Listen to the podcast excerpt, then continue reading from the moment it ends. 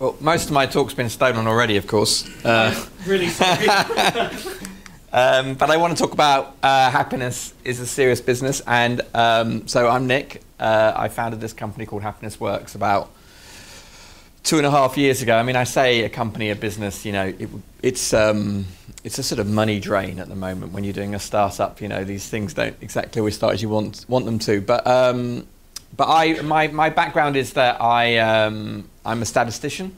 Uh, I worked at a think tank in London called New Economics Foundation since about the year 2000, um, and I, I was asked to do some work on what was called well-being, and uh, basically I, I, was asked, uh, think tanks compete for meaning. That's what we do. We're trying to look at how we can get uh, meaning into policy and, and how does it represent the values that um, our think tank stands for. So I was asked to drive some meaning under the word well-being. And being a statistician, I wanted to put numbers under there about people's experience of life. So I spent really the last 15 years trying to persuade governments, uh, statisticians, statistics authorities that they actually need to measure things differently. And things like David Cameron's policy on well-being and the fact the Office of National Statistics measures well-being as part of my team's, uh, uh, what was the things we were campaigning for anyway. Um, but about five years ago, I started to think about business, and it led to a train of thought about could we take these skills about measuring people's quality of life and take them into the business arena. And about two, two and a half years ago, I left the think tank and set up my own business. Um, so, um, really, I'm going to talk to you about about happiness at work, uh, about happiness generally, and um, and what are some numbers around that, and why numbers are good at making it something which seems so sort of up there is grounding it. You know, part of the language of business is numbers. So can we create good numbers around something that really, uh, really matters, like people's experience of work? So I think that nearly everybody gets that miserable people do miserable work. You know, we get this. We understand that that is a waste of potential. Uh, and, um, and we kind of get that happy people, you know, happy, passionate people do great things. But the problem is that there's actually not many people that are really, really fulfilled at work. And a lot of people are sort of going along okay. And the thing with okay is that there aren't any fires, there aren't any tantrums, there's no big bad signals going on. But okay is not okay in terms of perform in terms of performance and in terms for the individual, for the organization.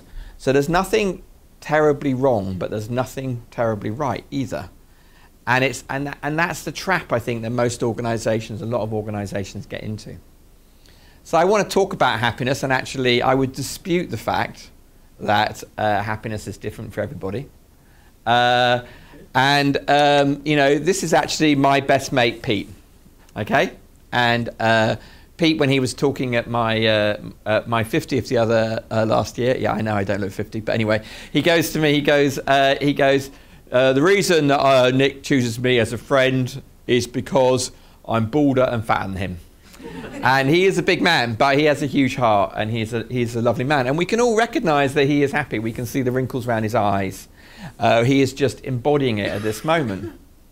And what I would put to you is that happiness is a universal human experience. That every human being on this planet experiences happiness, recognizes it, knows what it is. And so we can be sure that if every human being experiences this, then this is a highly functional thing for humans to do.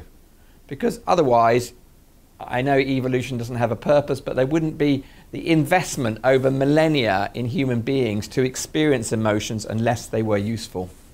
And in fact, um, you know, lots of research and, and archaeological research and all sorts of things is showing that emotions come before cognition in human beings. Human beings were compassionate before we were rational. We were, we were we're emotional creatures first. It's, it's, it's a lot of the reasons that, um, you know, I mean, kids, you know, when they're very, very young, have strong emotions long before they, uh, they have uh, words and things like that. They are emoting. And, um, you know, we, we understand that things like uh, anger and fear are part of the fight and flight mechanism. That when we feel angry, we're, talk- we're basically responding to a situation that um, someone's violated a norm for us. They've overstepped a mark for us. It makes something feels unfair, and we have a response of anger, and anger is experienced in the body. All emotions, the difference between emotions, one of the fundamental difference between emotions and cognition is that emotions are experienced in the body because they ready us to act. an emotion like anger is giving us energy so we can respond. You know, maybe you know, effectively humans do have the capacity to physically respond to things, and, and anger is allowing us to do that. Fear is about a threat in the environment, and we feel frightened, and it, uh, we, there's lots of rational, functional responses to fear. We know one of them is freeze, so that the predator doesn't see us. Another is to run very fast away. Um, another one, which um, psychology missed for about 40 years in its history, because during the 1920s to about the 1960s, a lot of psychologists didn't want to study women because they were too emotional. and uh, and, and uh, women tend to have a fear response which is slightly different than men, and it would be more to group together and uh, respond to a fear together. So there's a sort of a, a circle that gets made. So these are highly functional things that are experienced in human beings. And uh, another one, which is perhaps more uh, less obvious, but sadness is a natural human emotion. It's about the loss of a support system. And we experience sadness as a draining of energy in the body. Why is that functional? Well, if you've just lost a support system, it would be dysfunctional to run around with a lot of energy and find a new one straight away. So actually, it pays us as, a, as an organism to slow down, sometimes for months. Grief is a natural process. It pays us to slow down, to reflect, to think about what was good about the, the loss we have, you know, in the sense that the, the, only, the experience of sorrow and sadness is really a function of how happy uh, and how joyful we had been. It's that loss which we are experiencing. And so a slowing down helps us reflect on that. So, what's the function of happiness? It must also be functional. Uh, it's not only an outcome. Okay, we like to feel happy. We like it is an outcome. We do feel happy when something's gone well, but happiness is also going to drive things for us. And we use the word happiness to mean actually a whole range of emotions, positive emotions, right from a low energy one like contentment, right up to a very high energy one like enthusiasm or joy. The word happiness can catch all of those. But something like enthusiasm is about mobilizing energy to seize an opportunity. We have a lot of energy when we're enthusiastic and we actually transmit that energy to other people. You know, we've spotted some berries that need harvesting or prey that needs hunting. We're enthusiastic around that possibility and we mobilize our energy to do it. Uh, contentment or satisfaction is a reflective process, particularly when something's gone well and we're learning our lessons so that we can do that again. Some, some emotions are sort of in the middle there, like interest. Uh, interest is a focusing emotion which helps us look at a, commit to a task which might well be challenging, that might stretch us. And actually, we need to. We may not have. We might have be some short-term pain, some short-term concentration that needs to happen to achieve something. So interest helps us focus. Do that. So all of these emotions are highly, highly functional.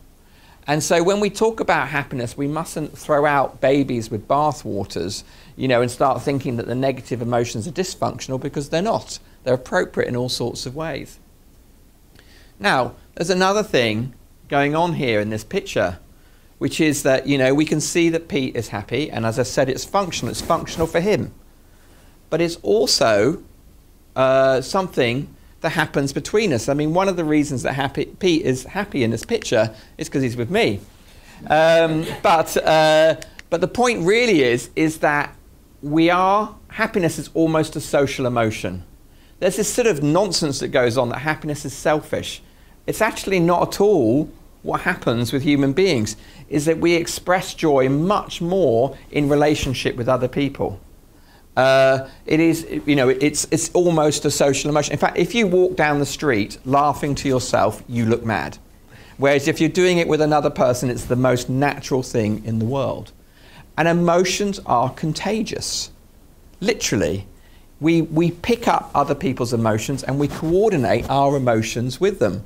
And there's a sort of famous idea that Kevin Bacon particularly made famous, but you know, that we are six degrees of separation from every other human being on the planet. And it's roughly right, by the way. Um, and, uh, well, emotions travel in a group to three degrees of separation, which means that my emotional experience affects my friend, which affects their friend, which affects their friend.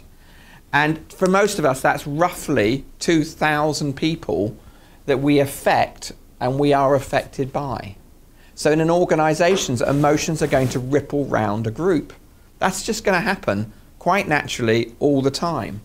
And in fact, if you want to know what the, the fastest moving emotion is, it's anger.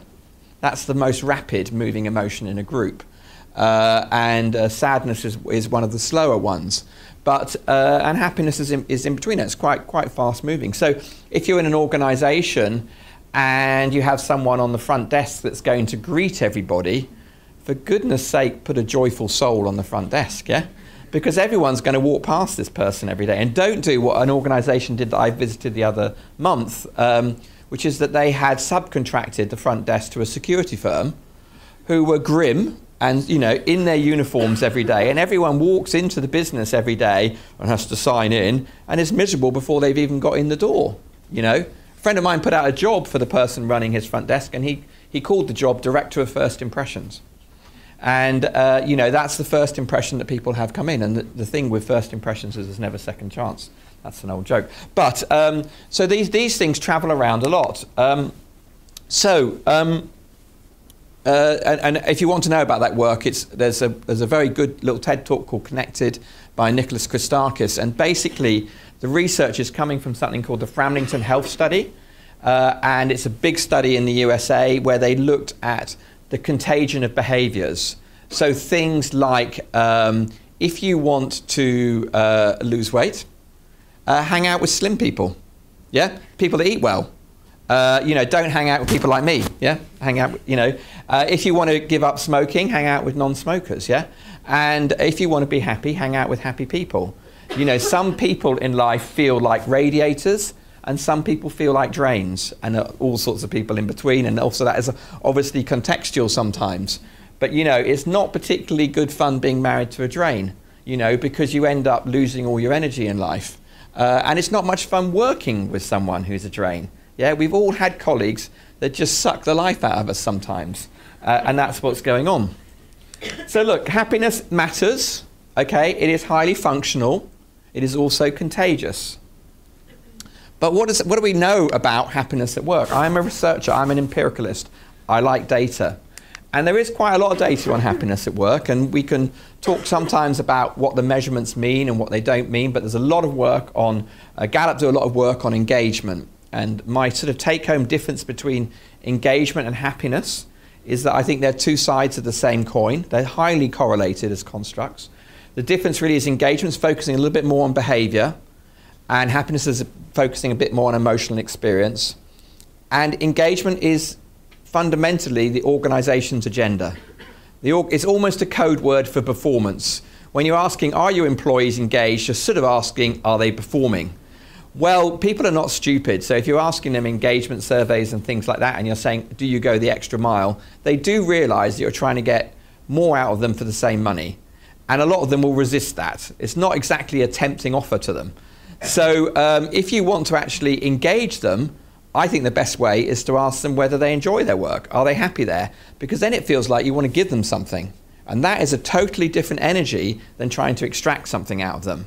And it's why I think the word engagement is sort of, uh, I know I might be ahead of the curve here, but I think it's going to die as a word in organizations because it's really just the organization's agenda. But Gallup do a measure, and it's, it's called perceptions of work. They call it engagement, but actually, if you look at the questions, it is about behavior and, and, it is very related to happiness at work. But they have shed loads of data. So I'm going to quote their stats here and sort of take it as being roughly the same as happiness at work. I actually think happiness at work is likely to have slightly bigger effects than this. But uh, they have 37% less uh, absenteeism when they are comparing uh, uh sort of teams which are uh, low engagement for them versus high engagement for them. Uh, Gallup low engagement teams, by the way, are almost spot on the US average. If you look at the engagement scores for their low engagement teams, they're almost exactly the US average. So they're basically explaining the difference between okay and great here. So 37% lower absenteeism. What's going on there? Well, we all know that when we're stressed, we get sick. But what you might not know is that I'm not saying you're not happy, but but when, you, when you're happy, you're less likely to get a cold. And they've literally done these experiments where they have exposed people to the common uh, cold uh, virus and they've looked who catches it and who doesn't. And we know we get ill when we're stressed, but the opposite we don't really recognize that actually our happiness, when we're feeling good, we are protected against all sorts of viruses. So you get sick less.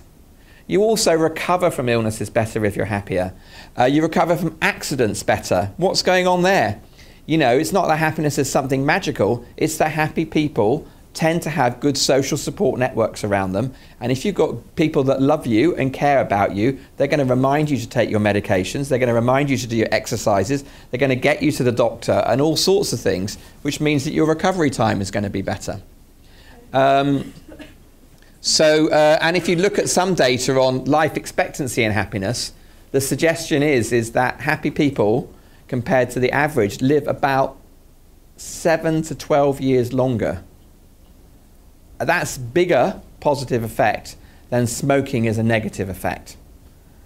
Uh, and so, you know, if you and if you look at smokers, they often have strong social networks.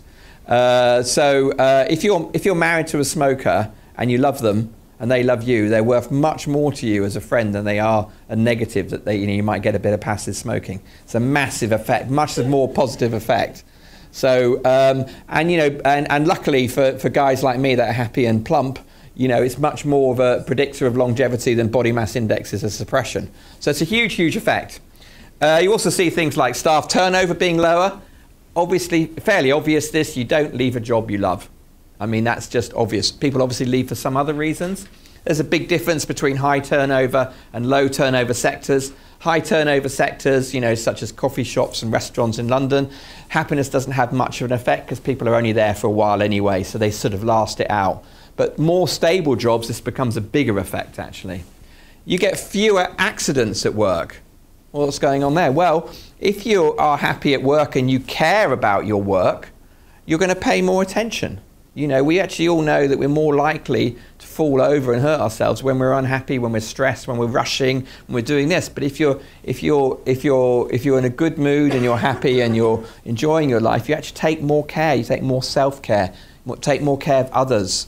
We see uh, lower um, we, in, in uh, nursing uh, situations, in wards, we see lower death rates on uh, wards which are happy because the nursing staff are more aware of what's going on. They have a faster critical response time to emergency and they deal with their patients better. And that makes a huge impact on death rates and things like that. If you care about your machine, if you're a machine operator, you care about it, you will hear that something's not quite right in the machine and you will pay attention to that. If you don't care, you'll actually want it to go wrong so you can go and get a coffee break while the engineer comes. So accidents are things. And thefts, uh, politely called shrinkage in the business, shrinkage is, uh, is lower. You don't steal from a company you like.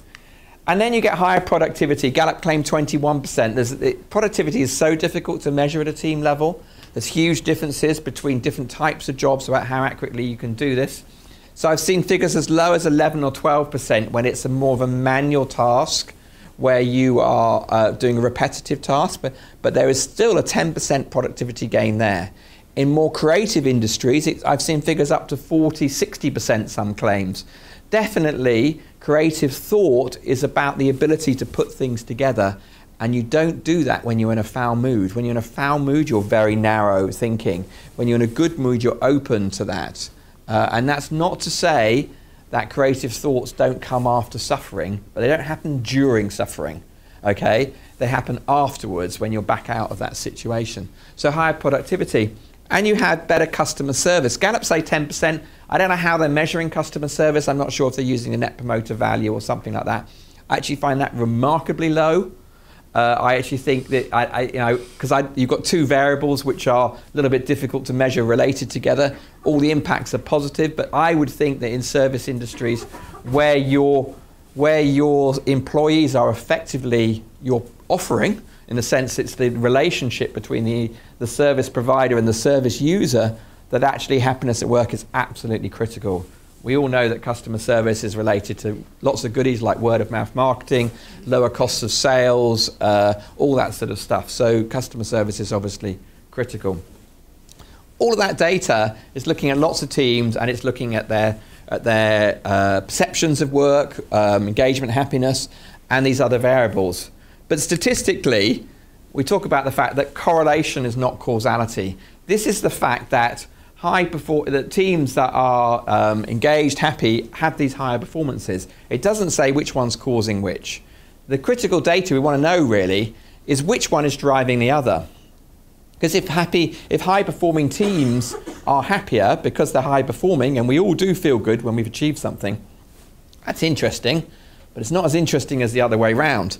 Well, there is some data, uh, again from Gallup, and it's very big data set. Can't quite see it down here, but it's 140,000 people. That's relatively, that's a big data set. I wish I had that many. Uh, uh, we've got about 40,000 in our data set, so nearly, but not as good data as this, not as clean data as this.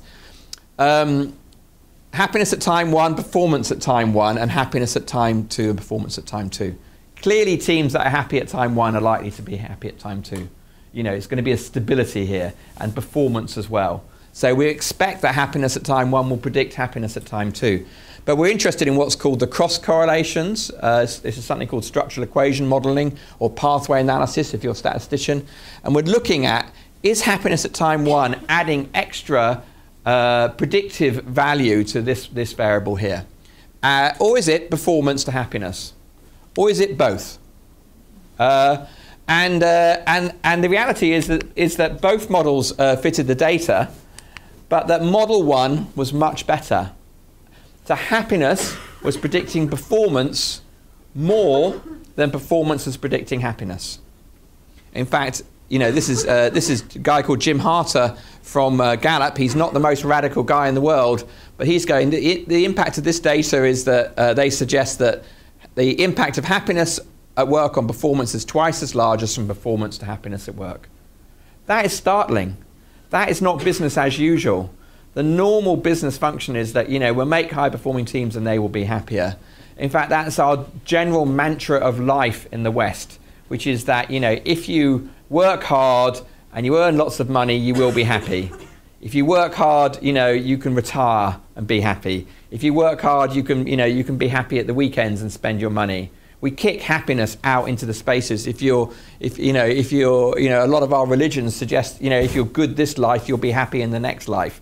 Happiness doesn't seem to be very accepted in the moment, but this is suggesting that actually the goal is not happiness. Happiness is the path. That would be more Buddhist, you know. There is no way to happiness. Happiness is the way, is a famous Buddhist phrase. So, and, and there's actually statistical data for this. And so I would suggest that happiness matters but somehow it's still not being taken seriously. It still feels a crazy idea. To put the words happiness and work in the same sentence is provocative still. And yet it's hugely, hugely important. And I can actually show you data about how this is being systematically missed in our economy. This is a business magazine it's called Business Week in the States. It's sort of a typical investment rag, really. But um, this analyst in there goes that the management are focused on the employees to the detriment of shareholders. You know, and he goes, why would I want to buy a stock like that? And uh, this is a typical attitude, you know, the short-termism in the market. I just want my, I want my shareholder value, and I want it this quarter. Well, he was talking about Costco, one of the big supermarkets in the US, and I'm not a huge fan of big supermarkets, but a lot of them have fantastic employment uh, employment um, uh, programs.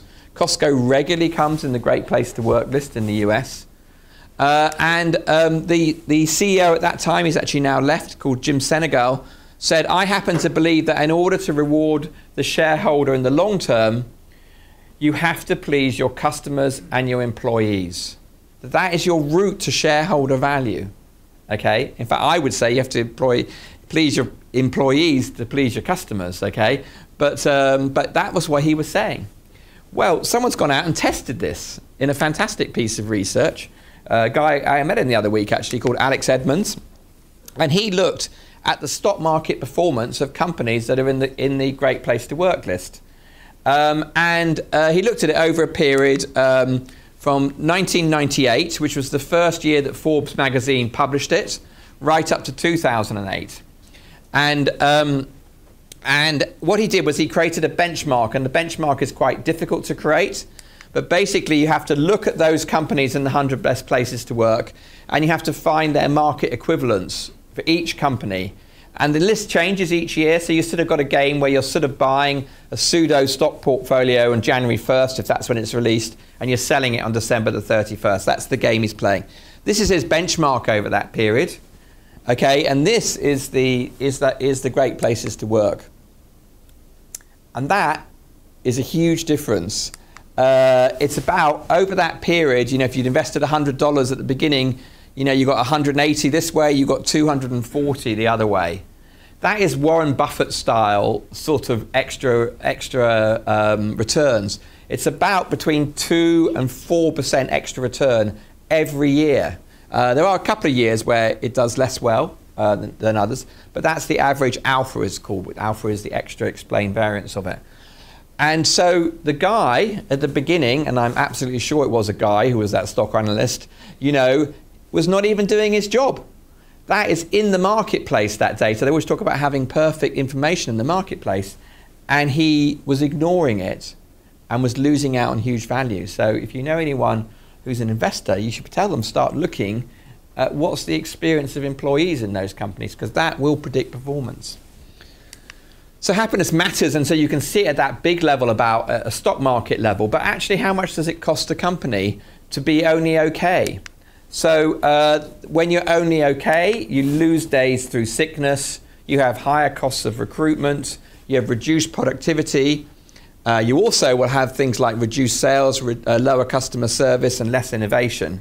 Um, so even if you just estimate something very, very small, very, very modest here, and you put some figures around it, so you say, okay, we will have one day less a year sick per an employee.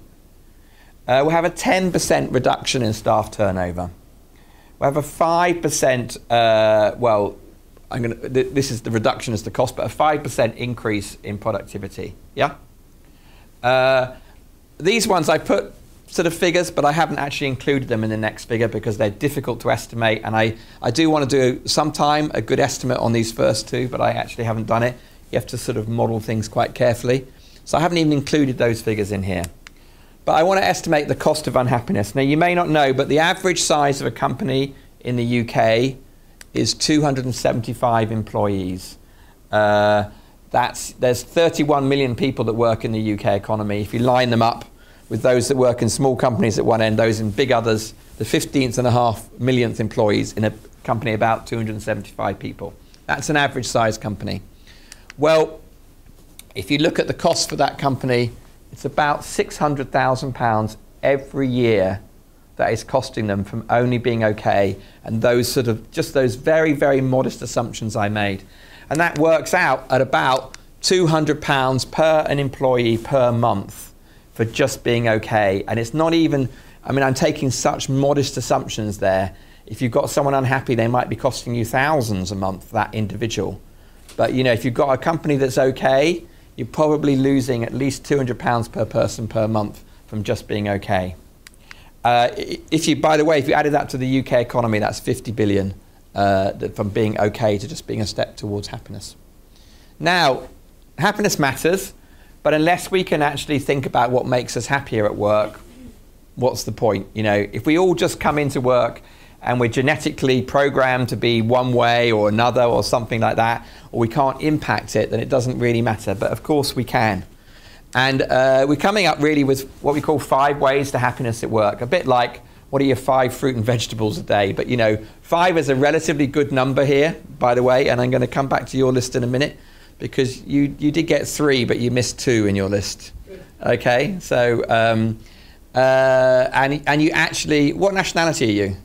Canadian. Canadian. Okay, well, North Americans tend to miss at least one of these two that I'm going to point out to you. It's okay. a very typical in the US particularly, where, where more of the research is that they don't miss these, they miss two of these.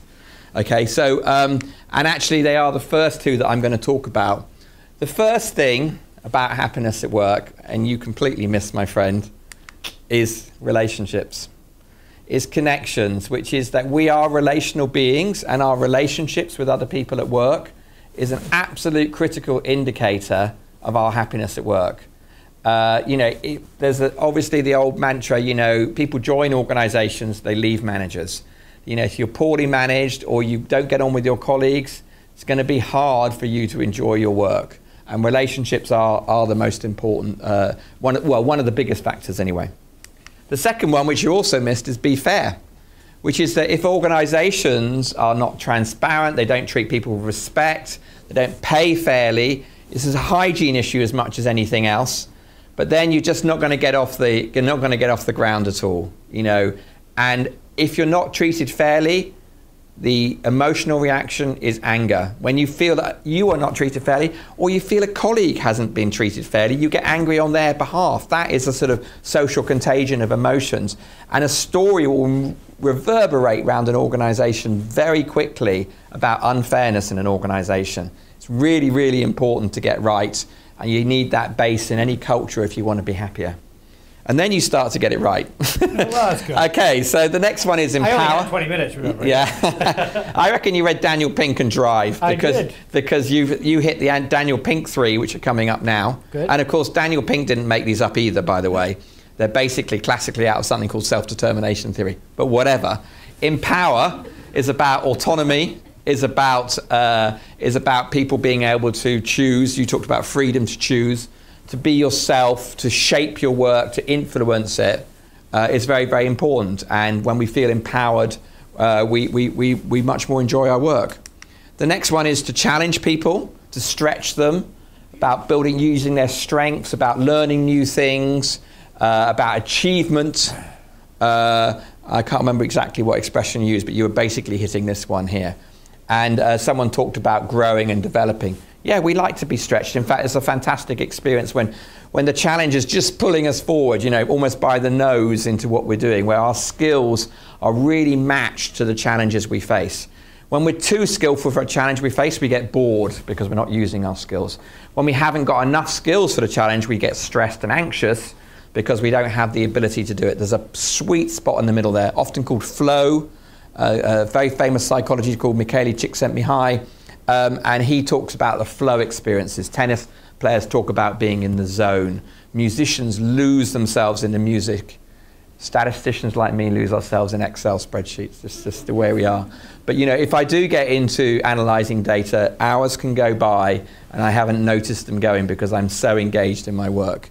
Um, uh, challenge. And the last one is inspire, which is about a sense of purpose, the social value of your work which is that we like to be part of something that is making a difference. We can see this in the data all over the place. You know, people who are in caring professions are happier given all sorts of other things than people who are just in commerce. Okay? In fact, sometimes the market exploits this. They get paid less, give up income to do those caring professions because this is what this is where they get their buzz. So those are what, those are what they are. And actually, really, if you want to use the sort of more psychological words, they're about relationships or uh, relatedness is one of the things. They're about fairness, about autonomy, mastery, purpose is what uh, Daniel Pink talks about. Other people will use different words in here, but you can map these against. You can even put Maslow into this if you want to. This is not new. It's just a summary of lots and lots of work that's gone before about what are the sort of things that go. We frame them as these words really to just these to be more positive, active words that organizations can do connect, be fair, empower, challenge, and inspire. So, um, another thing with Pete, and I told you this before, is happiness is visible. We can see he's happy. And really, as a statistician, I'm interested in can organizations see how happy their employees are?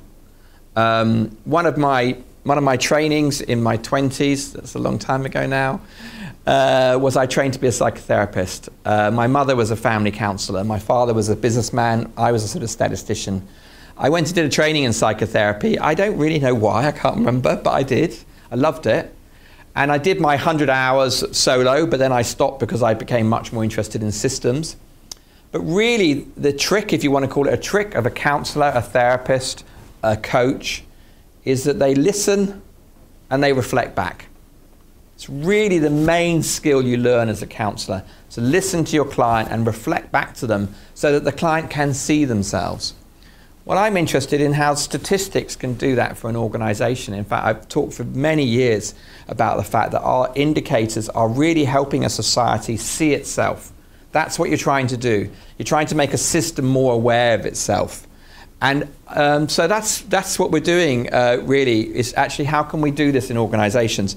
And we think there's actually a need for this because we've done some market research and that 50% of all UK employees have done a staff survey in the last three years. So there's, there's a big market out for them. But the problem is that 80% of people who did them thought they made absolutely no difference to their working lives at all. That staff surveys were not making a positive impact on their work, and that they've become effectively a tick box exercise. Uh, and people, they wait weeks for reports. You know, they do the survey, it's a long, boring form, and then, you know, maybe about three months later, someone says, oh, our engagement scores are in. And, uh, and it means there's months before any action happens at all. And so I will tease this, this sort of, uh, or provoke this market and say that actually engagement surveys don't even hold the value they're trying to measure. They are disengaging processes. So if you're going to do something in this space, you have to do it differently.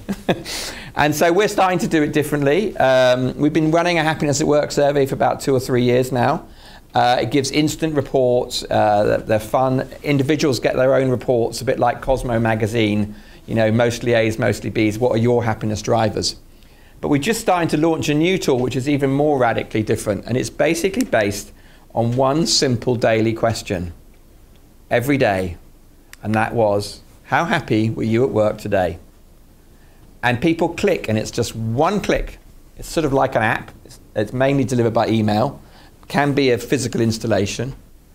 And, uh, and people go, oh, you want to do it every day. But actually, what happens is that people start to feel noticed, that people are, that they're being asked every day, how was your day? And what happens is you start to instantly see results. This is an unhappy team. Only 25% of this team were happy this day. Uh, a happy team might be 100% happy.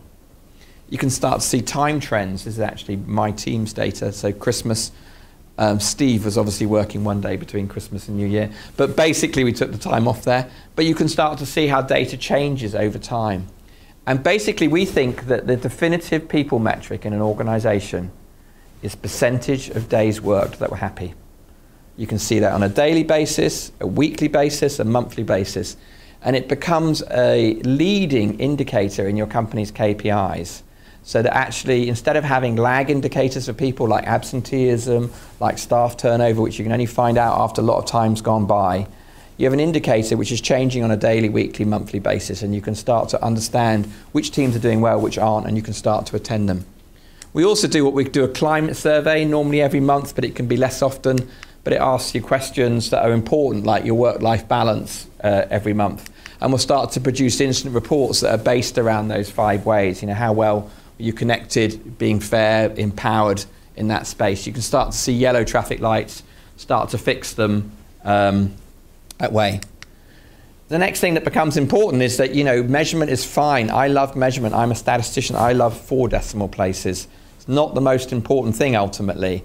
It's what are the conversations that gets generated by that? What new ideas do people have about how to work together? And do they actually change their behavior? Because you're only going to get happier at work if you change something. Otherwise, you're going to stay the same. So we have things where people can post their ideas about what's going to make happy. People can vote them.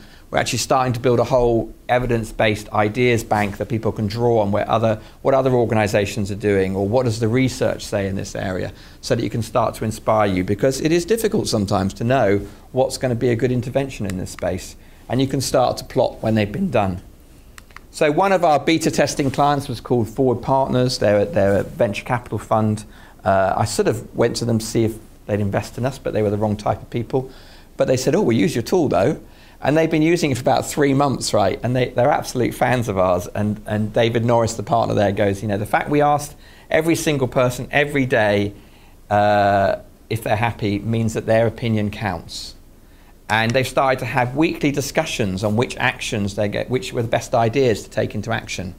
Uh, one of the partners said, um, uh, we, we used to have this Friday stand up, and we knew it was important. We knew we should be doing this, but we didn't know what we should be doing in the stand up, really.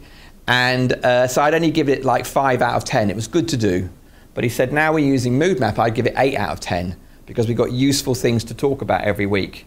They've had a big discussion about their personal strengths, and they actually discovered that people had strengths they didn't even know were in the organization. You know, digital skills, you know, things that actually had commercial value. And people had come and they'd been doing a different job and they didn't know they'd done that before.